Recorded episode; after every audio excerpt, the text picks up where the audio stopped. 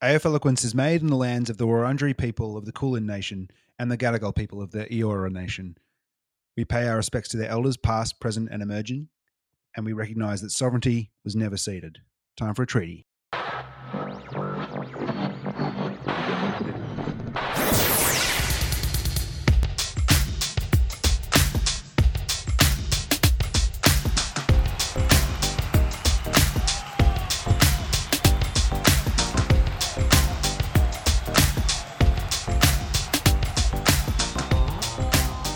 And welcome to AF Eloquence, the show where we are eloquent AF about all things football. My name is Bart Welch. And my name is John Worsfold. I've been flown into the pod to help out with some mentoring for you, Bart. And I can already picked up a couple of things in the intro, and I think it's good, but there might be a little bit of room for improvement.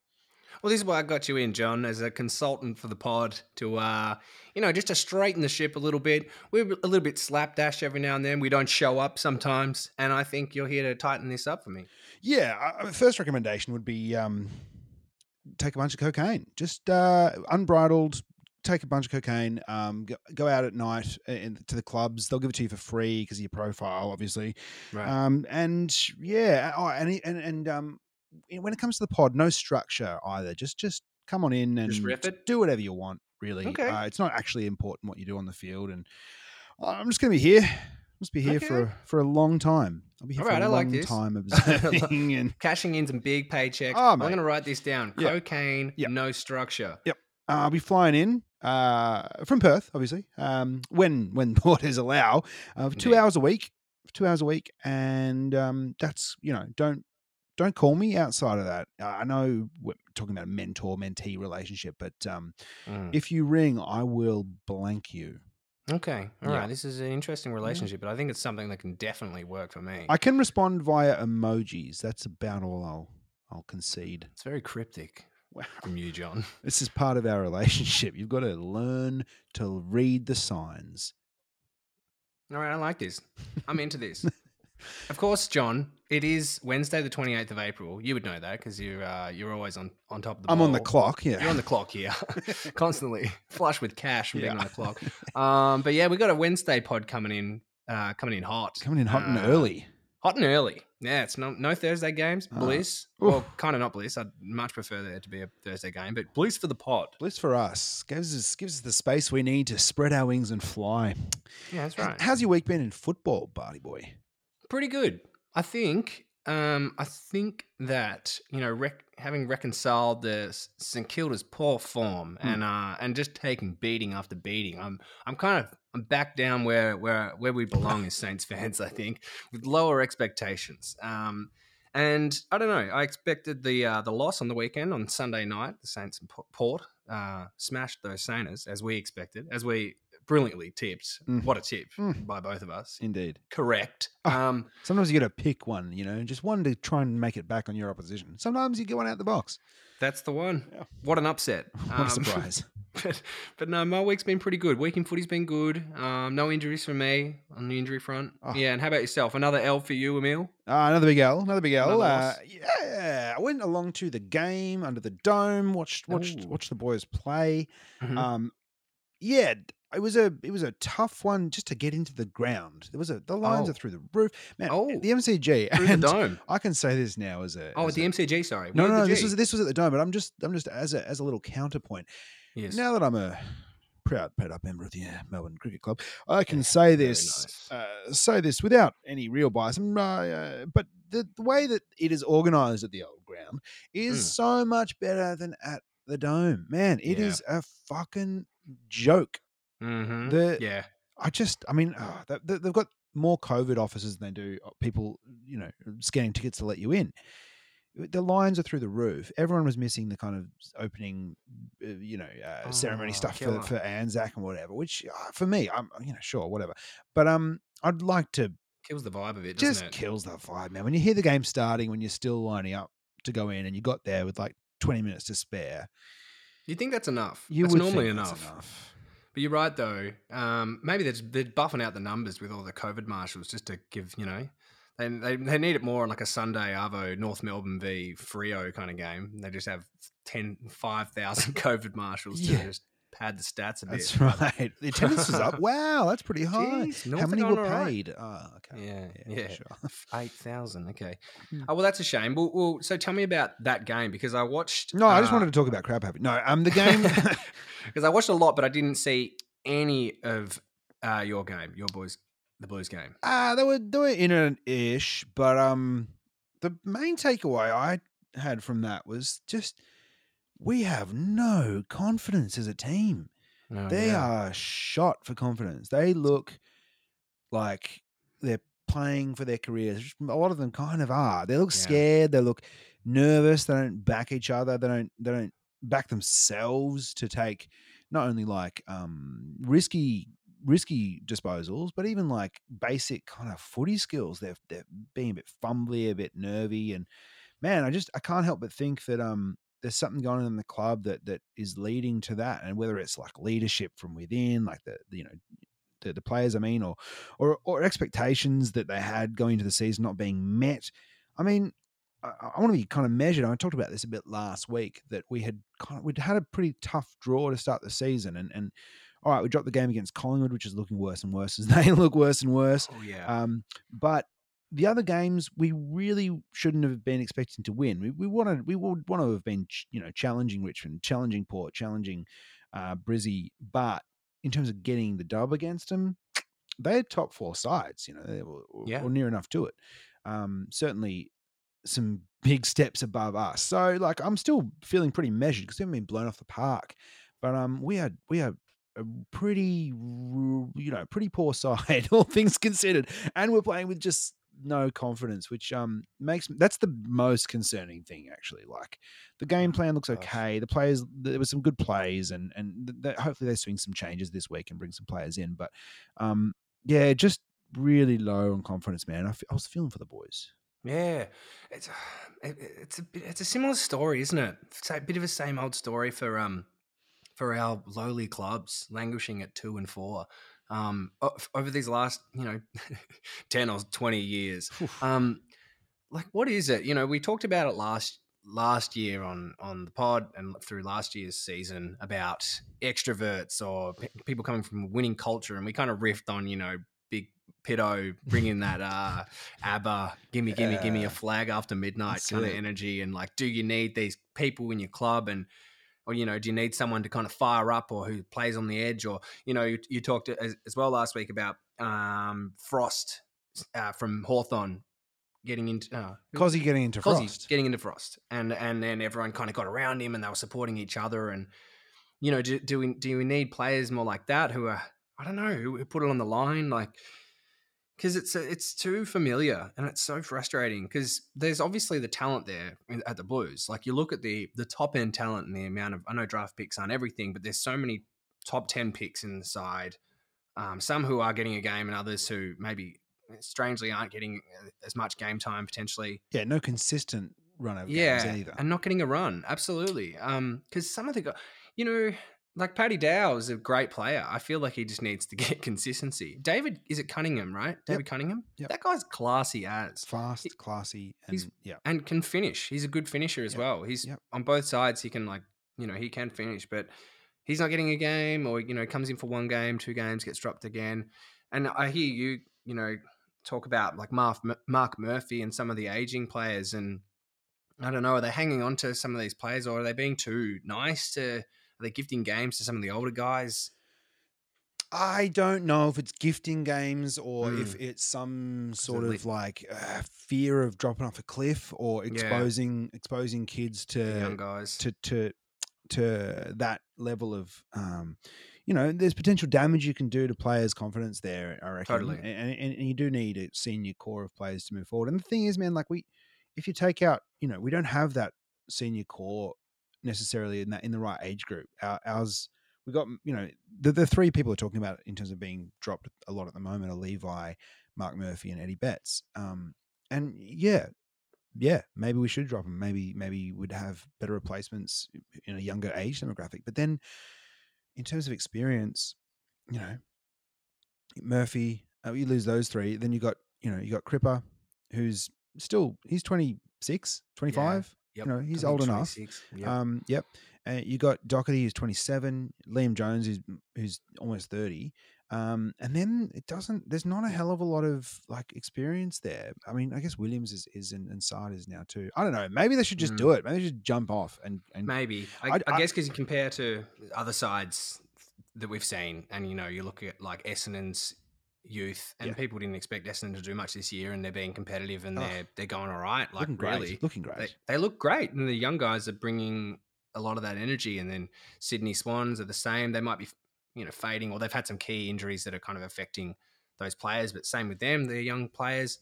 Port Adelaide's last couple of years have been built on some of those young players. You see it around the comp a bit more, and then I don't know, some of the sides are just like, where's all these young players?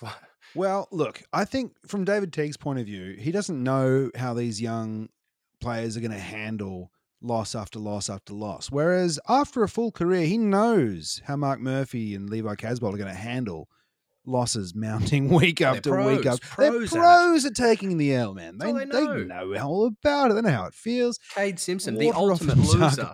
Yeah, bring him back just for some losership experience. Yeah.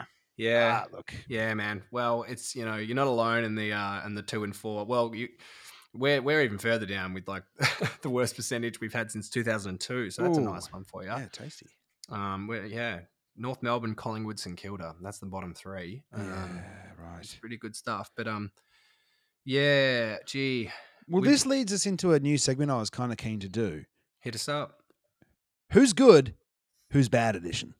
So nice. I just thought we should talk about who's bad this year, because I reckon that the rule changes and the way the season's playing out, the way the ladder's presenting itself, I reckon that, you know, that the gap, because defensive game plans aren't as aren't working the same way they were last year and the last few years, the gap between the middle tier sides and the top tier sides has widened.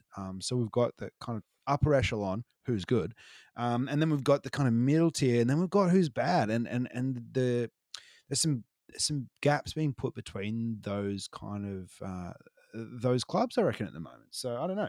Yeah, it's kind of not as competitive as last year and maybe even the year before. Like they've been pretty hard years to call, and there's been some new faces, new clubs that have risen up the ranks, and every game was kind of a competitive game last year and 2019. You know, you could be playing a bottom four side and you're right up in the top 8, but it's still it could be a danger game. Whereas this year, like you can write a win in the books for many sides who are playing clubs like mine or yours, really, and North Melbourne and even Collingwood at the moment. You know, it's interesting. There's a lot of shifts going on, and unfortunately, we're in the who's bad category right now. Like, yeah, we can start off with both of our clubs, our boys, both of our clubs, Blues, Saints, not good at the moment, not good enough, not good enough. And I know they've played. You know, we talked about glimmers of hope as well, sure. And rays of hope, and Bunsen burners of hope. And they're still there. I think the only little bit of hope for some of these lowly clubs, or for our two in particular, is that we've both played Richmond, Port Adelaide. You've played, you know, Brisbane, who are starting to get it together, and you know we've had some tough sides. So I guess that's the only thing that that we can hang our hat on. But pretty much, right? That's about it, though. There's not many other excuses. Like we've had key injuries, and everyone's got injuries though, and we're starting to get a lot of them back. So this weekend for us, we have Paddy Ryder and Rowan Marshall back in, which they were pretty integral to our push last year into making finals for the first time in a decade. And so they're both back in this week. And if we don't show up and it doesn't look right this week, then I'm lost for ideas of what it is, and I have no idea. It'd be interesting to see how the Doggies go now, that because they've been this year one of the healthier clubs, and they've now got a couple of pretty important injuries. Dunkley's gone down, and who else? Was there someone in the forward line maybe went down as well? Anyway, Ling Jong. Oh, poor Ling Jong, man. That's a tough break. That is such a tough break. It was so good to see him out there playing. It was. And you know, soft tissue injuries have just plagued him, and shoulder. He's had some bad shoulder issues, but yeah, I still think they're going so well. And we know how much this game is about confidence, right? And getting those little testosterone boosts when you can, when you can bank those wins. Yeah, little bumps when you can. You know, Melbourne are flying high. Same with the Dogs. You know, and even some of these younger sides were doing it as well. Earlier days, you know, Adelaide and Sydney have maybe dropped off a little bit, and maybe that's the youth, you know, getting a touch tired 6-7 weeks in. I don't know. But, you know, when you've got a rebuilding club, the difference between your best 22 and then you lose a couple of important players, or, you know, a couple of things go your way, or you get a bit figured out, like it seems like Sydney might have been a little bit, then that's, you kind of don't have the resilience to keep changing game style or plan or keeping wins in different ways, you know. And it seems like, you know, it seems like this year as well, more than ever, I know the ruck roll has really, it's so important. And a couple of years ago, people were talking about, do you even need a ruck anymore? And when there was the third man up rule, it was like, oh, you know, let's pop Sean Grigg in the ruck. It doesn't even matter. But the clubs that haven't had solid ruckmen or are using their depth ruck players have been pretty exposed, because if it comes out of the centre clearances too easy, and then they lock, you know, your opposition team locks it in their forward 50. It's pretty tough from there, or you don't have that kick out, that kick up the wing. You know, a ruckman just take that clunking mark and get you into your forward 50. We've looked lost without him. Gold Coast without their captain and ruckman, just lost. Tom Hickey last week, I mentioned it on the pod, with, you know, potentially Gold Coast getting a win. Same thing. Like, he went down and they lost the game to who did they lose to the week? Oh, the Giants. As soon as Tom Hickey went down, that turned immediately, and Mumford took over. No better illustration of the importance of ruckman than the teams at the top of the table, like Melbourne and the Dogs. Like, look at what's happened to the Dogs since they brought in Stephen Martin. It's allowed them flexibility around where they use Tim English. Huge support for him. Yeah. Oh, maybe it's one of them who are out, actually. I'll have to look into it and go back to it. But anyway. Right. And then with Melbourne, having Luke Jackson play in the team and be a genuine option forward. Up forward means Max Gawn can constantly patrol that, you know, middle of the ground and the forward 50 arc to take those intercept marks that the other teams try and get out of defence. And, you know, I've seen it in action, man. It's like, that's not nothing. He takes contested marks, and not only that, but he's, you know, winning it around the ground. So, like, you need your ruckman firing. And that side, Melbourne, you know, like Gawn is just a master, like not only around the actual ruck craft, but also his positioning in games where he drops back to fill a hole in defence and, you know, takes that mark for his defenders. And you see lesser ruckman trying to go with him that just can't run out the game, or he ends up being free in a spot, and it's the thing that unlocks the whole side, really. It's interesting. So who's bad? So Altu are bad. Yep. North Melbourne are bad. Well, I don't know about North Melbourne. They're rebuilding. I'm not including VFL sides in this segment. Yeah. Yep. Well, the seconds ruse. They're up and coming. They're going to be relegated to the Championship League. VFL. Collingwood are bad. Collingwood are real bad. They're really bad. Yeah, I tipped them last week. I think you did as well. Yes, right? I did. You tipped them too. Yep. But they're in all sorts of trouble, and it's been much publicised this week. You know, 1-5. Buckley he's out of contract. Is he going to coach? Does he want to keep coaching? You know, the players don't know. Are they rebuilding? Are they going for a flag? They've got their new president, and they think they're still going to make finals. But they're not good. They aren't good, and they've only got the one win against the lowly Blues, which, as you say, is nothing to be proud of. Not really, is it? This year it's not. They're above you. You're above them on the ladder as well. You know, you've got twice as many wins as them this year. Who else is bad? Because the Hawks aren't quite bad. They're pretty bad, but their system and efficacy in defense means that they have to be beaten still. They're not they don't roll over. Yeah, no one's. You don't just show up and beat Hawthorn in the way that you do at the moment against some of these other teams who are bad. But they're not a good team, Hawks. Despite a great win on the weekend, did you watch that game? Fucking hell! I watched the last half of that game, which was awesome. Yeah, cracking game. Yeah, they the second quarter, which I missed, which is where Adelaide kicked like 13 in a row or something straight as well. Did not miss. Nah, yeah. And then to lose that game, and that's I guess Hawthorn you can't question their effort at all, because even though they might be, they're rejigging their team and they're blooding some young players and it's a new looking Hawthorn, they've got some, they give it their all still. So you can't question their endeavour. And then that, you know, they were down by 32 points, I believe, to Adelaide, and they were down by 40 points against Essendon in round one or two, and won both those games. So yeah, you got to get back. Put them away. You have to put them away. Yeah, that's right. They'll come back and get you. And that's kind of Hawthorn of old, really, because you know it was no coincidence that Hawthorn would win games where it felt like it was chance or it came down to luck. Like, how do they keep winning? It's like, well, because that's not a coincidence. They prey on your mistakes, you know, and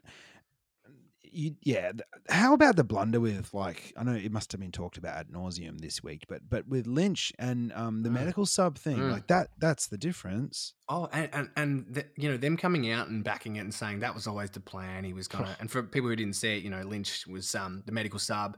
Hamill, I think his name is, went off for Adelaide late in the third, and then it wasn't until about 5 or so minutes into the fourth quarter. Man. Oh yeah, sorry. I thought you were going to say 5 minutes later, but no. It took Lynch 20 like, something. Yeah, 20 odd minutes. Warming up in the rooms, like handballing and, you know, strapping his ankle, popping his boots on. Yeah, because he's already injured. And then, you know, this is a side that was up by 32 points that then loses in the last 5 minutes. By a goal. Listen, around the time when old mate got injured and they were down a rotation on the bench, which is also talked about a lot at the moment, with people being injured, less rotations, longer games again. It's seeming like, you know, it's a harder game this year, and so that comes into play. You've got 18 people on the ground and you've one less rotation, and you're getting gassed. How do you do it? How do you make that mistake? Like, why would you ever bring someone down who was not ready to play? They cocked up. Baffling, man. They cocked up for sure. And you saw him in that last quarter. He could not run. Couldn't run. No. He got 3 touches, was ineffective. Imagine what fresh legs on a young player might have done in that scenario. When you could see that Adelaide were fucking gassed. They were cooked. Yeah. Yep. And then bring in another old cooked gas guy and you take the loss. But on the positive side for both those sides, Jacob Kaczynski gets the Rising Star nomination with 5 goals. Former fullback, under 18 All-Australian fullback Jacob Kaczynski. Right, and he was in the Giants Academy, but then they rezoned that, so that's how he got out to the Riverina. Yeah, that's right. Yeah. And then it's also great. It's also interesting. Sorry, that having him forward meant that O'Brien could go back, and that looks like a good shift. Like, he's able to without Sicily in that back line, it's kind of looked a little thin, but he was good, Tim O'Brien. Because they're still missing, you know, Gunston is a quality player, and I think he's a tester this week. He could come back, but they're missing him and Sicily, who's an absolute jet. He's, you know, an All-Australian defender. Plus, realistically, they're their leaders at either end of the massive, arc, you know. Yeah. So again, no excuses from Hawthorn, which is pretty impressive, because our sides, well, St Kilda will search for as many excuses I think as we can, but like, you know, no excuse for a lack of effort. Look, I'd be searching for excuses too. If, you know, well, I do, because our teams don't come out in that same manner every week and play with the system and play with a, you know, you need to beat us kind of mentality. Yeah. They're the worst teams. I don't think anyone else is that bad. No. Essendon have a lot to be hopeful about. Absolutely. And we'll take some beating this year. They won't play finals, but I reckon they won't play finals, but I agree. But they've got heaps of reason to be optimistic. And that game, man, that Anzac clash was wonderful. I really enjoyed watching that. And I don't know, I was sitting back on the couch watching that, and I was just thinking, I was like, whoa, I'm really into this game. And I've had that many times this year. And I feel like in the last few years, unless my team's been playing it, often it's been a bit of a struggle to kind of really engage in the matches as a neutral supporter. Whereas this year I'm in, like I am in. Yeah, completely agree, which is so fortunate for us with our lowly sides and just copying pain from watching them that we can switch on over. Thank goodness as neutral supporters, we've got something to watch for. Yeah, because we're Bulldogs fans now as well, so we're actually going pretty good. 6-0 for you. I got a foot in both the Bulldogs and the Melbourne camps. But absolutely. Hedge your bets. Yeah. Indeed. Each way. But no, you're right. There's so many exciting games at the moment, and those rule tinkers and the I think the youth as well, just seeing young players come in and have a a massive impact straight away is really exciting. Riley Thilthorpe as well. One of those, number one or number two. 5 straight. Because of the match bid on Jamara Ugelhagen. But 5 straight. Pretty awesome for your first game. And looks like a real presence. He's a man already. Yeah. He's like 19 or something, right? Yeah. He's a big, huge unit. But yeah, it is exciting, man. What else? This week was, there was a bit of a fizzer on the, from what you gave such a great intro and run up to last week, and I got so excited just at the thought of the Bulldogs Giants game and the rivalry, and it's a Friday night game, and it's the collision at the Capitol. And then there was, I felt the cold air of Canberra whilst I was sitting on my couch at home watching that game. It felt very vibeless, and I don't know. Maybe I reckon that's it. I reckon it's the cold. Yeah. And it's the lack of charcoal on the Guernsey. Yeah. Well, look at that. They wear the charcoal Guernsey. They get the dub. They take it off. Huh? Where are they? Cold day in Canberra. Yeah. Oof. Who are they? I mean, they're not. How can you play for the jumper when you're not wearing, your traditional charcoal? The traditional charcoal. Yeah. I know. I agree with you, Millie. I reckon bring it back. But that was a bit of a fizz, that game. Wow. Good win for our Bulldogs, of course, but I thought it was going to be a bit of a spicier contest, but I sat down and I forced my partner to watch the game with me because I was like, it's going to be a cracker, because Trummy, my partner, she'd watched Making Their Mark with me. She'd watched a few episodes and was really interested in the doco. It was actually, it took her attention. And so she was surprised at how physical, these two sides were last year when they showed all the highlights from that round one game, the spite game. Right. Nick Haynes coming in and doing the coin, and they were wrestling and all these melees through the game. She was like, oh, my gosh, I didn't realise they still did this. And I was like, every now and then it'll get a bit spicy.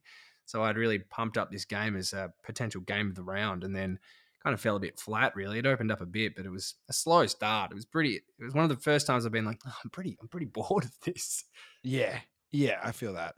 Well, maybe it's sensible from the Giants. And under the level-headed leadership of Toby Greene, they know not to pick a fight they can't win, perhaps. That's right. When I hear leader, I think Toby Greene. When I hear level-headed, when I hear calm under pressure, when I hear plays in the spirit of the game, I think Toby Greene. Toby Greene comes to mind. Oh, yeah. Yeah. Yeah. All right. So who outside the top 8 is your smart money on to make the finals? Because, it does look like a pretty good top 8, pretty sorted kind of top 8. Looks. They look likely, all those teams. Do you have from 9th to 12th-ish on the iPad? So Adelaide in 9th. That's right. Adelaide in spot number 9, followed by the Eagles. We didn't talk about this game. Okay, all right. Just a little pin in this because, whoa. Okay, we both picked the Eagles. We were pretty happy about that pick. I know. The thing we didn't take into account, which, I mean, listeners, that we put great stock in our tips, but how were we supposed to tip with reason and with courage when we weren't to know the borders in WA would close? Yeah. Of course the Eagles are it's triggering for them. You know how difficult it was for them last year. Yeah, they outside of Perth. They were down here in Victoria and started crying it out into fucking, I don't know, into Eastern Beach. Yeah. Because they don't know if they can get home. Yeah. And look, it shook them. Shook them to the core. Did. Yeah, Geelong. It didn't shake Freo getting the win in Perth to that crowdless. In Perth. Oh. Well, that's right. True, they're home and hosed. That's right. And regardless of the crowd, look, that was an oversight on our behalf, Emil. Sorry, John Worsfold, and I. We were really, really wrong. And when I watched the game, because I watched most of that game in disbelief, and it was one of those games, wasn't it, where it was all just kind of going right, and then it was party time pretty early in that game in the second quarter. It was like, this is going to be Geelong by 1,000,000 points. But I nearly need to apologise to Geelong again, because it felt like it's been about 8 years of people like, I reckon Geelong's going to slip. They're going to slip down the ladder, and they're too old, too slow, yada, yada, yada. Man. And they're 4-2, and they haven't played very well.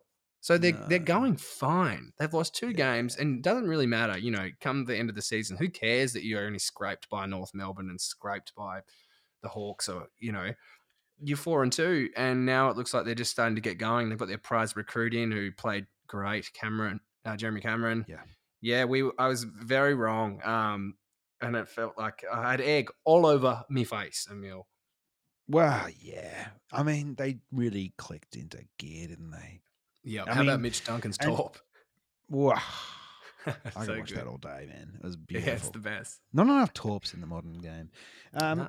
Yeah, and you know, I think that they kind of like them and the Tigers in a mature, seasoned, reasoned way, kind of view the season as a bit of a pre-season. Like get enough wins, and you know, Geelong have Kardinia Park, which helps with that. Get enough wins to get into that top four, and then be ready to go for September. And you know, yeah, the Dogs are a model for that in 2016, and the Tigers have been a model for that in the years they've won the flag. Years. So yeah, and on the Tigers, there, like going from Geelong doing the same thing, because I completely agree with you. They've done it for too many years now for it to be a coincidence. Do you have any worries at all about Richmond, about them? You know, them falling off the cliff. Is this the start of the demise of Richmond? Or on our favourite show, Bart, AFL 360. Yeah, we'd love it. So much so that I was tempted when we were pitching ideas for this podcast. I was thinking we should call it AFL 720, where we look at footy from all angles twice. I'm up for a rebrand, to be honest. Yeah, right. It's a brilliant. Yeah. Real overreaction. AFL 720 is a better name. Don't know. Yeah. But they Jared Waitley, he had some good points about the Tigers, about why he's not panicking yet, but why it looks a little different this time around than it has in years past, and that is that the chasing pack, by which they meant Melbourne and the Dogs primarily, and Port. Course. Yeah, Port, definitely. You know, have taken a big step this year compared to previous years. You know, they've really made some serious gains in the off season, and they're looking way better because of it. And Richmond don't quite have the depth that they once had, because it's hard to keep a successful premiership team together, and you lose some players along the way. You know, you just have to look at the number of players who used to rep Richmond regularly in the firsts, your team having a couple of them, to see how much depth they've lost. You know, I'm talking about two of the Saints, Butler and Higgins, old mate, up Markov, Ellis Coast, and Ellis. Markov up in the Gold Coast. Yeah, because they're quality players still, all of them who were fringy players during those premiership times. Yeah, absolutely. What's his name? It's Reece Conker over in Frio. Yep, you know, there's some players out there who they've had to lose because of various list management decisions. And totally, yeah. And they're starting to also have, you know, they've had a blessed run of injuries, and they've also starting to.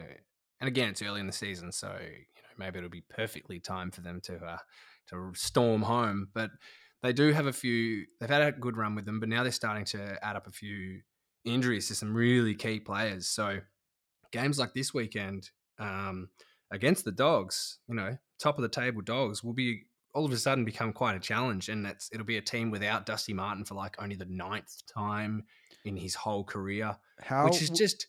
That incredible. Was lining up for his 250th. So much talk during the week about his longevity and his, you know, his charmed run injury. He's only missed 4 games, Bart. He's only missed 4 or 5 games in his whole career.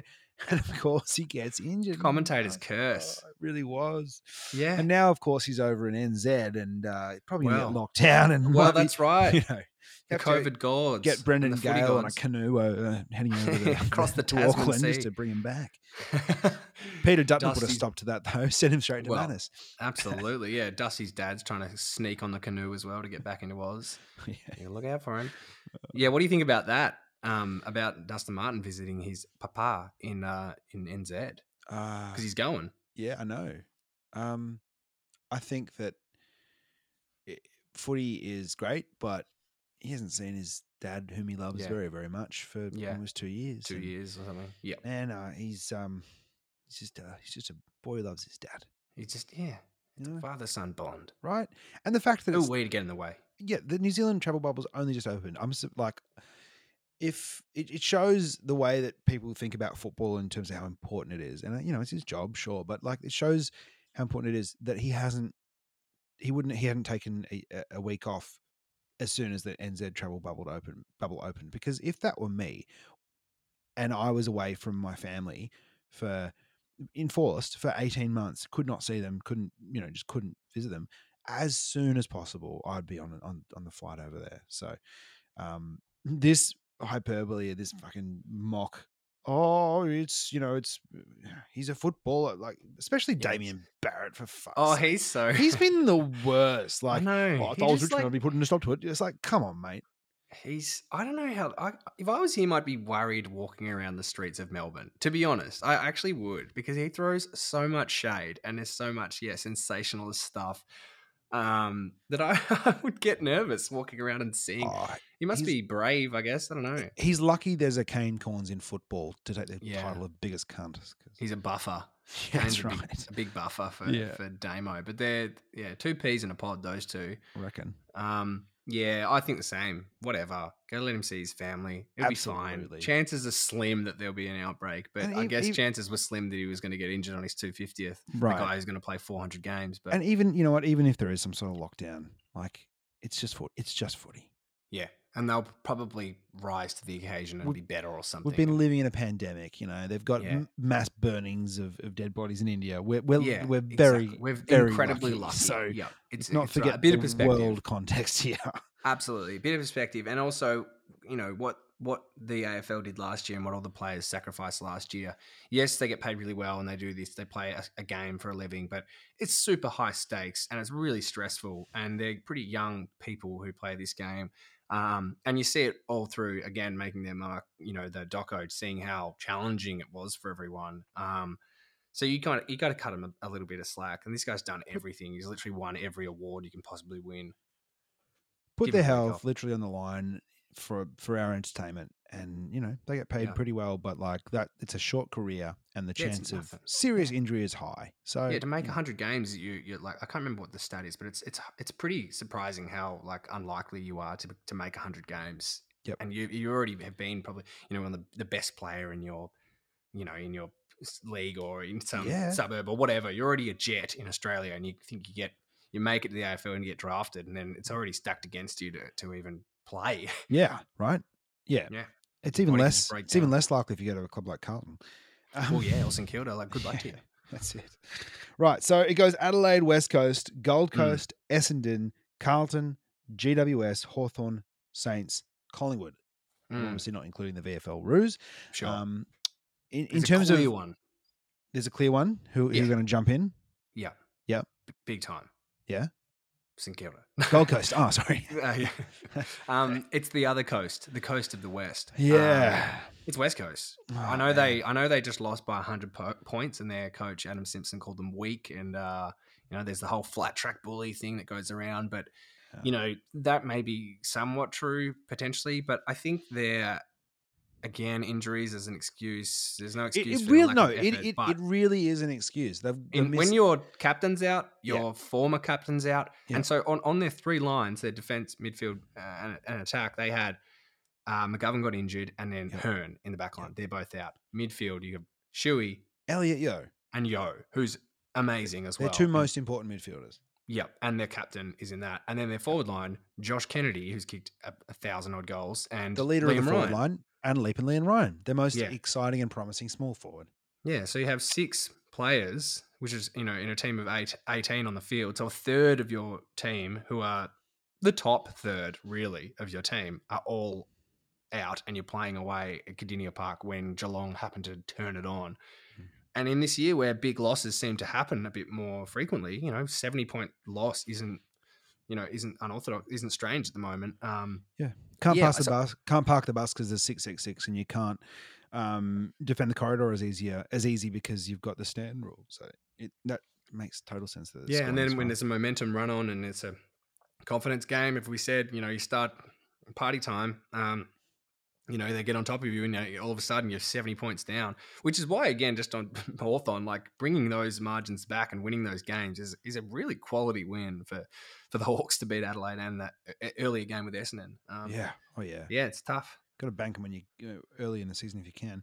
Oh, yeah. But yeah, West Coast for me is the one, right? Yeah, probably. And I do hear that they're constructing a little man-made mountain over there at Perth Stadium, getting the fake snow machines started up early in time for winter because getting a bit of that downhill skiing practice in for the West Coast. Oh yeah, absolutely. I thought you were going to make a skiing reference to like a Melbourne styled reference. So you book your trip early for September because the famous Western Australia ski fields. Oh yeah, the Roaring Forties Mountain, yeah. Scarborough Beach Mountain. Yeah. What do you reckon out of those teams? I guess the Giants is potentially another side there who they're not quite there, are they? They're not quite the same team. Doesn't feel like it, but they could. No. With some injuries back, they could go on a bit of a run, I reckon. Because they're 2-4 as well, right? If they're not challenging for that 7th, 8th spot, then that's pretty bad for them, given where they should be at. Because they've had mad injuries. They've lost some players. They're kind of in a bit of a refurb mode. Yeah, they're playing a lot of youth. Their team is looking pretty different at the moment. Very much so. But they're playing well enough that they should be in that combo. Yeah. I think 2 wins in the last 3 weeks. I think Adelaide's footy is pretty sustainable. Like they, as long as they don't fuck up so badly every week. No more medical sub blunders. Well, it could be a pretty important loss for them in terms of like that their win-loss ratio. Yeah, like you say, you got to bank them when you can. They'll be nice and cozy in the top 8 if they just continued on and didn't butcher that. Maybe that the whole sub thing was the reason. Yeah, too right. I still think Gold Coast can make the 8 as well. Okay, yeah. I like this. I want to get around this. I think there's a bit of a chance. I like the way that they've kind of rebounded in these last couple of weeks. And I like their team, and they've got injuries, yes, bad injuries like a lot of teams, but they've got a lot of them will be back. A lot of them will be back, and they've shown that the lack of Ruckman isn't hurting them quite as much as maybe a lot of people predicted, myself included. Yeah, me too. Yeah. So yeah. I don't know. I think they've got a little sniff, and if us Blues can get it, get some confidence back, then I think there's reason to have a little bit of optimism that we can be playing finals. But that relies pretty heavily on a bit of a turnaround in form and yeah. Because at the moment, they just don't look like it, do they? When it's so hard to make finals, your side, my side, they just don't look like final sides. Blues just look beatable and very beatable. Yeah. So it's not. And Saints help. Are easy as well. They look like a really easy side to beat. Yeah, a few things you need to do. If they'll come at you hard in the first quarter or so, and then if you can kind of hold off that fast play and just kind of, I don't know. You get a few scores on the board, and we seem to just give up at a point and kind of roll over. So very beatable. And do you think Sydney or Freo are the teams that are likeliest to drop out of that top 8? I think Sydney are. Because a few injuries that they've had have really affected them. They've seemed to, the scoring is eased up now. The first 4 rounds or so, people were kicking, scoring 130, 140. And Sydney were doing that same thing. And since those the last few rounds, they've dropped down to 60, 70. So I don't know if coaches have kind of figured out a way to be a bit more defensive with these new rules because across the competition, it's drying up a little bit. Their scores are actually back to 2019 averages. So wow, yeah, it's pretty much identical. Yeah, right. So which is interesting because it looked like it's still more entertaining than potentially it was then.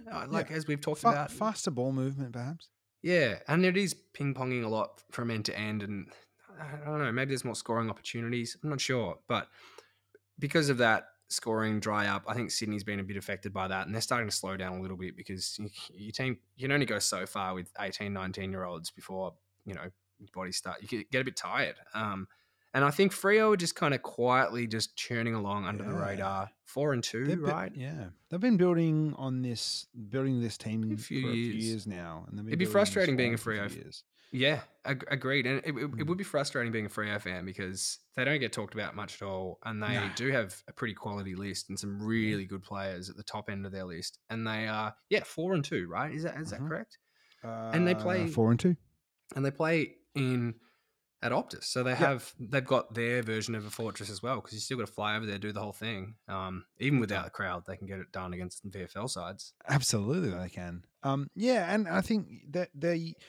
It feels more sustainable for them in the eight than it does Sydney. You know, Sydney's rise felt a bit fast, a bit soon. It did, yeah. Yeah, whereas Freo have been kind of churning for a bit and they've kind of risen gradually. So that feels, you know, more sustainable, more stable base to be coming from. Yeah, and they're not getting blown out of the park when they lose. And they've also had a depleted except for line. The Blues. Sorry. Oh, yeah. What did you beat them by? We smashed them for a lot, 60-something, maybe more. We did too. I tipped Freo as well. Yeah. Can't get them right, merely. Oh, well, when it's Carlton, how can anyone get it right? Yeah. Except usually tip against them. Then, yeah, we beat them by 45 points back in round 3. A distant memory. Yeah, right? The good old days. Yeah, round 3. Oh, the days. All right, maybe we'll get into this week's games. Let's do it. Yeah, let's do it. All right, no Thursday, but Friday, big game at the G. It's the limping Tigers taking on. I'm looking at next week. That's silly. No, it's still Friday at the G. It's the limping Tigers taking on the red hot Bulldogs. Yeah, G. That's a cracking game. Yeah. I feel like this one won't let us down as much as the last week's Bulldogs Giants game in terms of the game of the round situation. Yeah, I'm picking the Dogs on this one. Yeah, me too, Millie. And I know this is to in the spirit of each way bets, hedging those bets. The Tigers, they do like a challenge. They do like when everyone kind of starts to write them off, and you know, like we've done for the last few years when they've had early season form issues. But I don't think it's the week that they do that because of who they're playing. And maybe if they were playing a lesser opposition who was similar, around the similar mark, they might do it, you know, go to Brisbane and beat Brizzy or something. But the Bulldogs just look too good. Agreed. And they're just flying. And the Bulldogs and the Ds, we didn't really touch on the Ds, right? And last week, beating the Tigers in a pretty emphatic manner, just kind of lifted when the rain started falling and just got it done, which was so impressive. Haven't talked about that game. Yeah, it was. That was magic stuff. It was really cool. And Petrarca, like the whole thing, they pitted it against like Dusty v Petrarca, who's the real bull, you know, the young buck and the old dog. And Petrarca wins the medal and plays off his head and is just rising to the occasion. So. No one had winners all over the fucking park. Yeah, and they're loving their footy, aren't they? They're loving it. Oh, it's great to watch. Like it. As a member of the Melbourne Cricket Club, it has been a treat to go along and watch Melbourne play at the G. It's been great. And I will continue to do that through the year. Yeah. It's been fun. Our favourite / most of the footy community's favourite, Keziah Pickett, is just... doing stuff every week that everyone loves. Yeah. Even getting up in people's grills. Right. He's got that streak. Love that. I love that. Yeah. That's the thing. We're saying, you know, I guess some people are like, temperate. You're playing against the triple premiership Tigers. Like, bring it back a little bit. But I don't know, man. I kind of love it. Yeah. They're about to beat them 6-0. The new D's are in town. You know? Yeah. A twisted fire starter. Wow. Yeah. Who's the fire starter for the Dogs, do you reckon? Probably like Libba, maybe. Yeah. Libba, I reckon. Yeah, he digs in. He's always cracking in. And I think they love him, obviously, the Liberatore name at the Bulldogs. And he gives his all every week. He's probably that heart and soul player at the Bulldogs, right? Yeah. Who else would have been? First in under a pack. It out. Yeah. Oh, yep. I mean Bond. Oh, true. And the Bond, you know, is like just for amazing. Class and quality, but like team lifting moments. Ooh-wee.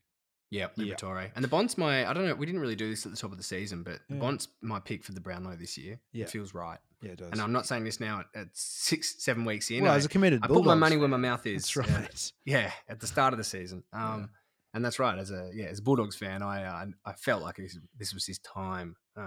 What's the common narrative about that though? That there might be too many players to take votes away from him because Jack McRae is having a season. He really, he's like third in the player ratings. He's like right up there. He's also a guy who looks like, I don't know, he looks like a carpenter or something, like your apprentice carpenter. He just looks like a run-of-the-mill guy. Oh, they love the working class out in the West. Well, there we go, right? Straight, he's a carpenter of Footscray. What's your old man, an investment banker? Oh, well, we won't draft you. Yeah, that's right. Off to Melbourne or the Blues. Yeah, to be an introvert and lose your confidence somewhere. Good private school boy. Yeah, great. Yeah, that he's having a cracking season. And he will steal some votes off Bontempelli. But gee, that midfield bats deep, and they are fun to watch. But I guess that our little U-turn here just to give Melbourne some a little bit of credit for their win. But to move back onto our tips, Bulldogs on Friday night. Indeed. Same for me.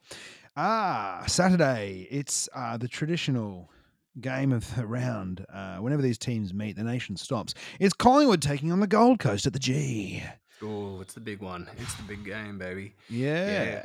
I'm really worried about this. I'm really worried that because I really want the Gold Coast to win this, and they won't have a much better opportunity. Won't have had a much better opportunity in their entire existence to come to the G and beat the Pies and inflict kind of a big L like that to them. So that makes me worried because they're not a team that's delivered thus far. I'm going to pick them, and I really, really want them to win. But it just feels like one of those games where Collingwood are going to assert themselves and get a big win and get the media off their back and da-da-da-da, but, really. Mm. That worry that you have, I'm acting on that worry because I feel the same thing. I'm tipping Collingwood because also the history between these two. I don't even know if Gold Coast have ever beaten Collingwood. Question without notice. Do you know that, Emil? I do not. Pop it to you. I'll pass it to you now, Emil. I know they haven't beaten them in recent years, and I doubt they would have beaten them earlier on in their career. So, or their, in the start of their the youth of their club.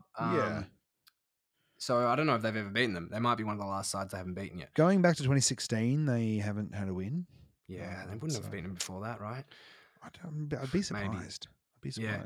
And at the G, I think that comes into play. Not beating a side for a long time. They don't play often at the G, all that. No, they don't play much there. And with, all the pressure on Collingwood, you'd think they'll give it everything they've got to really try and, get the media off their back. But I think they will win. But if they don't, then it's full-blown panic stations at Collingwood. Absolutely. And Khan the Gold Coast. I want Gold Coast to win, absolutely. But I'm tipping with the head. So there have been two instances where the GC have beaten the black and white. Okay. Both up on the Gold Coast in Metrican, back in Gary Ablett Jr.'s, pomp. Round 17, 2013, and round 16, 2014. They both beat them, and both times the first time by 7 points, the second time by 5 points. So tight games. 8 points and 5 points. No, not at all. Not in the home state with the parochial Gold Coast crowd, big, the huge fan base. Yeah, up in the Gold Coast to get them over the line. Oh, mate, that's in 2013, the 23rd man, and not in a Tom Lynch kind of way. Yeah, I think Collingwood will win. Yeah, they probably will, but I really like the idea of another week full of Pies misery, I really like the idea of Gold Coast actually, being a bit okay. They're awesome to watch. They're so fun to watch. I love their players. They've got so many top end talented players, and they play as a good team. If it's not this year, it's next year for Gold Coast, surely. I mean. Maybe. I've said this for a long time about my own club. So imagine how long Stuart Dew said it for. Oh man, yeah. All right. Go to the grave saying this about the Saints. Adelaide Oval at 2:10 on Saturday afternoon. It's them. It's the pride of South Australia, the Adelaide Crows, taking on the Giants. I was trying to think of another way to preface the Giants, like the charcoal like champions. The pregnant pause was nice. A bit of suspense. Who was playing them though? The Giants. Crows versus Giants. Yeah, tough one to pick, this one. It's maybe really the hardest of the round to pick. I reckon so. This was the one that I denied on the most. And I'll tell you my pick. I ended up going purely on the home side. I tipped Adelaide. Even though, the Giants have looked better since they've had, Finlayson and Riccardi in their forward line, and they've had a bit better structure there. And this week is the debut of former Melbourne and Fremantle forward Jesse Hogan. Yeah, which I'm very interested to see how that unfolds. So it's a very winnable game for the Giants, but it's purely on the home ground advantage because it is difficult to win in Adelaide when they're up and about and they have a ton of fans who always go. And that's how will Tex Walker take out the Coleman medal with Tilthorpe taking goals away from him? I don't know. He's going to take some votes away. Indeed. Yeah, well, he'd be leading the Coleman still, right, Tex? Yeah. It's right up there. To Harry Mackay, I might say. Yeah, see, quietly just getting it done, Mackay, which is you got to take your wins where you can, Emil. It's going to be quiet in a shit side. All right, I'm gonna back the Giants. Nice, I'm gonna back them. Yeah. All right, at 4:30 under the dome, it's St Kilda taking on the Hawks. Well. Don't like this for you guys, but I'm going to back you to respond. Yeah. I will. Those two ruck. Hawthorn need beating, but it is under the dome, and that should be a happy hunting ground for you guys. And I know it's been a shit few weeks, but I think they've got to get this one done. Yeah, that's right. If we're any chance at all for this year, we have to win this game. And I think with that on the line, I also am tipping the Saints with Marshall and Ryder both back in the side. It's a big difference for us. And, yeah, we have to win. The Hawks aren't an easy team to beat, as we know, but I think they will get it done because we've had these tough teams who are just better than us. Port Adelaide are a better side, even when we're in form. Like, we beat them last year at Adelaide when we played off our head, and it was a hard match. And we just got away in the last quarter, and it's, he silenced the crowd eventually after 2 hours of gameplay. Like, oh my gosh, we did it, and it's a battle. So we weren't going to win on the weekend. They're a better side than us. They look heaps better, fitter, classier. On that note, speaking of last week's performance, is Ollie one of the best wines to come out of South Australia? Straight out of the Barossa Valley, it's Ollie Wines. Oh, he is. Rich, deep, fruity. A tasty white wine. Yeah. Yo, you have to be. He's raising. I reckon so. Yeah. Sorry, I thought of that line. I felt like I needed to use it. You had to, and I appreciated every moment of it. Yeah, so thank you. Yeah, he is. He's good. He's damn good, and he's not going anywhere. He's not leaving the club. He's there forever now. Yeah. Sorry, Blues fans. Like this. Yeah, that's right. Now they look great. Why would you leave now when Port Adelaide have been so good the last couple of years? You're right in the window, and they look like probably maybe the best side in it potentially. On free agency, why would Zach Merritt leave at this point? They're looking hopeful at every week. Those Dons, 100%. Maybe he was thinking about it last year, and I understand why. But at the moment, I wouldn't be leaving if I was him. No way. Not for any of the clubs he's been linked to. No. Except to the Blues. Maybe Brisbane. But yeah. Even then, what he played third fiddle, second fiddle in the midfield. Like, well, I don't know. He'd still be a quality midfielder of that team. But yeah. No, they're just it's just starting to work for them. The Dons. Yeah, they'll be okay. Yeah. They'll be playing finals in 2 years. Yeah, I think so as well. Yeah. All right. Saints for us both. Nice. At 7:25 Melbourne time. At the Gabba, it's Brisbane taking on Port. Ooh, another good game, cracking game. Yeah. Port have been in hot form. They've beaten every team they've come up against in the last few weeks, convincingly, Richmond included. Well, that was convincing enough against Richmond, I suppose. And Brisbane have been okay, not quite there. They're good up. A couple of wins in a row. I'm still going to back Port. Me too. Yep, they look like They're right up there in the top three sides of that who's good tier. They are good. Team right in form at the moment. Yeah. Yeah, you can't tip against a team that's in raging good form. And Brisbane have the ability, but they're not. They're building towards that. So if they get this win, and it's like, okay, Brisbane are kind of back on the scene. But they've shown it, Brisbane have shown it against Essendon so far, and that's and kind of it. Well, yeah, but Carlton didn't even play that well. Didn't show up. They played okay. Yeah, what I mean. But Essendon they played really well. Yeah, they did in the wet, which is a bit of a surprise. But yeah, this is a tough. This is another tier. You're going up a class against Port Adelaide. Oh yeah, definitely upper weight division. All right. At the SCG, Sydney taking on Geelong. I'm going to back Geelong's form from last week. How could you not? Yeah, and Sydney aren't that don't have that home ground advantage in the same way that other teams might. They're not as good at the SCG anymore. No, and who's gonna handle when they've got again they're down on McCartan might come back in the defensive stocks, but it's going to be a tough game to handle Cameron and Hawkins. And yeah, I've still got egg dripping off my face from last week when I tipped against them when they won by 100 points. So I'm not going to make the same mistake twice unless I'm looking for a tasty eggs Benny on Saturday night. I heard someone make a good point about that forward setup and what Jeremy Cameron does for it, in that it changes the defender that say like someone like Gary Rowan would get as a 188 centimeter forward. It really does. You can't.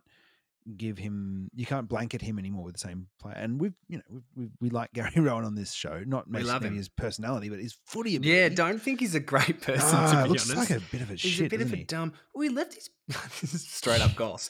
Yeah, he left his partner allegedly. Like what? A couple of months after they had a newborn child together, and they'd gone through some real. Who knows what the ins and outs are of someone's relationship? But it seemed like a pretty rough move to leave him. I don't know. And I'm not sure. I don't know how intelligent the man is. Tom Hawkins allegedly, but who knows? Yeah. He also allegedly he punched Gary Rowan, knocked out King Hit, Lachie Neal at work.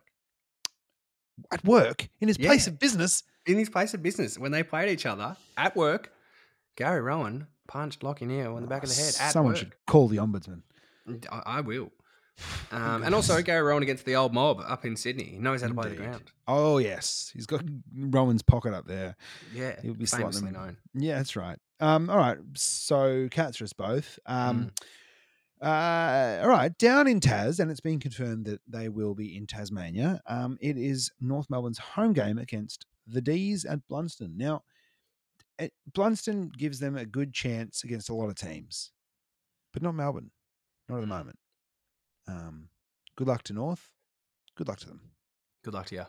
Yeah. You can bank that win in about 5 weeks' time when you play the Saints, but it's not coming this weekend. That's right. And at the G, it's a Sunday Arvo special, 3:20. It's Essendon taking on the Blues in a game that I cannot understand why we're favourites for, given the form line of the two clubs. We've been okay. Essendon have that big win last week. I know that they lost badly to Brisbane, but just the spirit and heart they played with last week and the listless way that we played footy, I'm tipping Essendon. Yeah, maybe I'm a fool here. Maybe I'm a blue-blooded fool, Emil, but I don't know. I feel like the Blues are going to win. I don't know why. That doesn't make sense. It also doesn't make sense if you're looking at the pattern of wins and losses between these two clubs, right, which pretty much for 6 or 7 years just goes win, loss. Essendon, Carlton. And the last team that won was Carlton, so it's Essendon are due to win. But in this funky season, really, I don't know. Things have been mixed up. I don't know why. I'm tipping the Blues with no real reason behind it. There's no pressure on the Dons. This is why I'm tipping them. There's no any of the same pressure as there is on the Blues, and I can see the pressure playing on the minds of the group, or at least that's me reading into it, because I think you can really look fucking stressed and panicked and nervous. I think you can read it. You're a good. You can read. You can read these cues, these signs on people. You're a quality actor. You know. Yeah. Well, a lot. Yeah. Well, I just don't like the look of the way they're playing and their body language, and I like the joy with which Essendon are playing the game at the moment. The spirit. Yes. See the Bombers fly up. Yes. Up. win. I don't know. To win the something this year, to win the most improved, or at least the most improved flag. No. Yeah. Yeah. Yeah, Blues for me, merely. I don't know why. I think I've pretty much gone all favourites as well this round, which is destined to be wrong about 3 times, maybe 4 times. But I don't know where those games will come. That's probably right. St Kilda. Probably St Kilda and Carlton. I've tipped us both. That's probably. What am I doing? What idiot? Whole segment. Who's good? Who's bad? We were bad. The whole segment. We're the bad clubs. Listen to our own advice, Emil. Idiots. Can I take my tips back? Too late. We're already at an hour. Sorry. And over on the mountain of the West, it's Optus Stadium, and it's the Derby Derby. The Birdie Birds against the Dockers in a pretty exciting game. I'm real keen for this one. Gee, I'd love for the teams to be posted on Thursdays like they used to be. That was great, and I hate that it's not. It really shits me. I hate this as well. Yes, it's actually really frustrating. I hope they change this because Yeah, now teams are they're released on like the Thursday for the Friday game, and then the Saturday games don't get released till what is it, Friday afternoon? I don't know. It seems like they just sent a little text off to Gil McLachlan 5 minutes before the bounce, let him know who's playing. Yeah, here you go. They've got like journalists at airports who are tweeting who's getting on the plane, which gives coaches an insight into opposition coaches an insight as to who's playing because the teams aren't out. It's really weird. It's exciting to see the teams, and you know you put your tips in, you do all your stuff, and there's a reason to talk about it. But now that they're just kind of like slyly put in there or announced, or like midday Saturday for your Sunday game. Like I don't know. I wish it was a bit earlier as well. It does make it harder to tip because makes it way harder to tip, and you don't know who's playing. Good news stories take a little while to come through. Like for instance, if Ugelhagen's making his debut this week, which he might be, then okay, we will find out on Thursday. But if that game was played on Saturday night or Sunday, that would only be released, on the weekend. With a small window to kind of get excited about the fact that he might be debuting. It's just I completely agree. I reckon it's really silly. I don't know why they're doing it. No, do it for the fans. Do it for the fans. Speaking of which, will there be fans? Question without notice: will there be fans at Optus Oval this week? Optus Stadium this week. Yes. Yeah. Okay. So the lockdown, post-lockdown, back to the footy. I hope so. I hope so. Maybe a small amount, but they're out of their lockdown, and it seems like the numbers, COVID numbers, are all pretty under control. It seems. Yeah. Oh, how's this for a sad, tragic story, right? Okay. Our poor friend, the ambassador, not Alex. Not Alex, indeed. The ambassador. Yeah, the diplomat himself.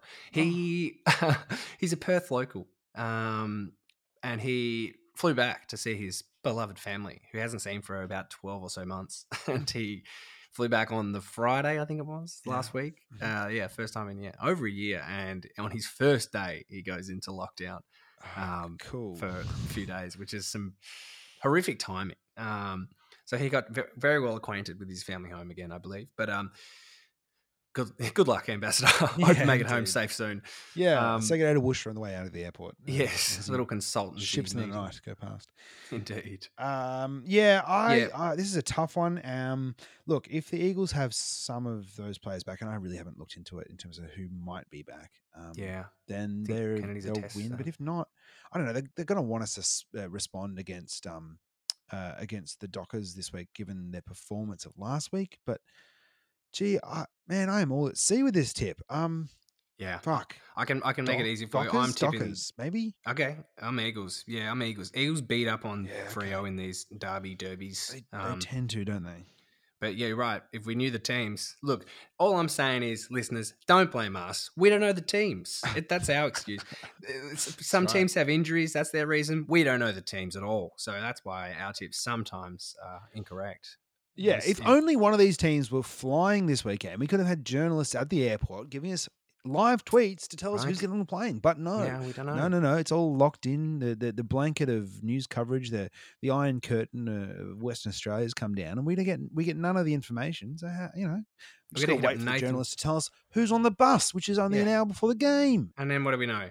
We can't edit the pod in then, re-edit the tips. You're asking too much, listeners. Come on, we're not going to do that. I'm going to hit up Nathan Schmook on Twitter right now, the WA correspondent for the AFL, and let's find out these teams. Let's get down to business. The hot goss. Well, that's our tips for this week, and that's it for another week of AF Eloquence, the show where we do 720 around footy news and look at it all twice. Two laps. I am John Worsfold and he's Mark Robinson. Oh, I'm definitely Mark Robinson. I don't know about that. Sliding away on my drinking my tea here. I've had some serious tangents tonight, so I don't know. I feel like it could be a bit of a slobbo. Not at all. You always bring them back, and in true Gerard fashion or John Worsfold fashion. Yeah, that's right. Well, maybe I'll just be Mark McClure for this week, and then bring back some Gerard next week. There we go. Grumpy old Mark McClure. That's the one. Thanks, Mark. Hating on the Blues. Well, thanks everyone for listening. Hit us up if you've got any questions, comments, thoughts. Share us with your mates if you fancy. Otherwise, have a good week at the footy, and I hope your team has a good game and you get some good feelings in your belly. Oh, yeah, we love those good feelings. Thanks, Mealy. We'll catch you next week. Bye.